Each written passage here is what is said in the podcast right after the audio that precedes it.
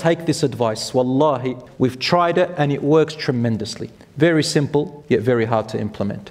Rasul said, Min husni Islam al mar'i tarkuhu ma la. A person to improve their Islam is to leave that which does not concern them. Don't go into areas that are not your business. Don't ask about things that are not your concern. Don't pry into things that don't concern you.